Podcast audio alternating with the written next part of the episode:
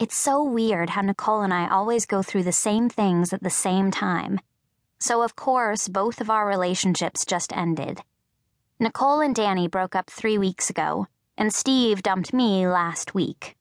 Or seven days, nine hours, and 23 minutes ago. Not that I'm counting. Before Danny, she was seeing this guy, Jared, and Jared dumped her so hard she wouldn't get out of bed. So I would go over to her place after school with all her favorite snacks butterscotch crimpets, which you can only get at this one deli nowhere near either of our neighborhoods, lemon heads, candy section middle shelf Rite Aid, Entenmann's Ultimate Crumb Cake, available everywhere, chocolate covered cherries, strictly Godiva, no discount type allowed. Nicole was totally destroyed.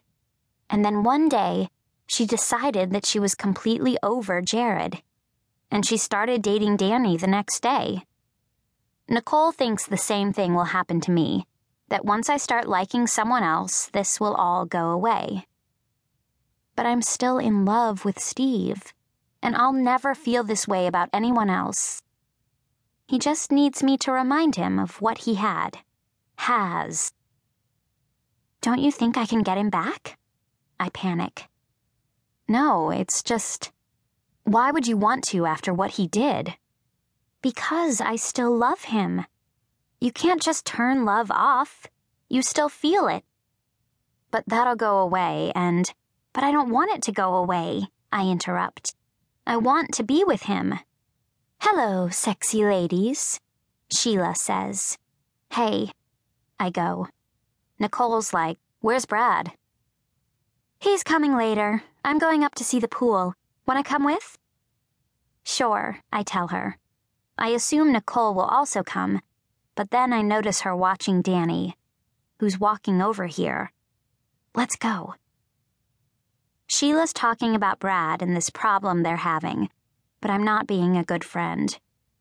I manage to steer the conversation back to me and Steve by doing one of those sorry ass moves where you take something the other person just said and go, oh yeah, that's just like what happened with me when. When, really, the two things aren't even related. You're just using it as an excuse to talk about yourself more. I want to get Sheila's advice, so I'm about to tell her about the whole Steve dilemma when I notice Joni. She's standing really close to our lounge chairs. Too close all pretending not to listen, when it's totally obvious that she's majorly listening. The conversation shifts back to Sheila's stuff. I don't say anything else about Steve. I don't really need the whole school knowing my business. The first thing I do when I get home is zoom to my room to check my messages and email. Snick Snick follows me in. I close my door and peek at the answering machine. The red light stares back at me defiantly, not blinking. There's nothing on my cell either. I press the start button on my iBook and go to the closet. I take out a soft white tank top and pink pajama bottoms from my dresser. I watch my screensaver of Topher Grace come on while I change. James always teases me about it whenever he comes over. He's all like, Where's the screensaver of me? I click my Gmail widget and see that I have five new messages. I get this adrenaline rush of anticipation. But none of them are from Steve. I can't wait anymore. If I wait around for him to realize how lame he's being, I'll probably be waiting forever. I click on Compose Mail. Here's what I write To Steve, Rich the copy guy. Subject Us. Steve. I just have to tell you that I don't know how to do this. I still have feelings for you, and I think. I click the discard button. I start again. Steve. I've written this email a thousand times in my head, all different versions, trying to think of the right words that will make you come back to me. I never stopped loving you. I click discard. I start again. Steve. How's it going?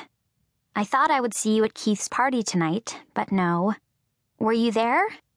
It was fun times, as usual. So I was wondering if. Discard. Again. Steve. Can you just tell me why you did this? I don't send that one either.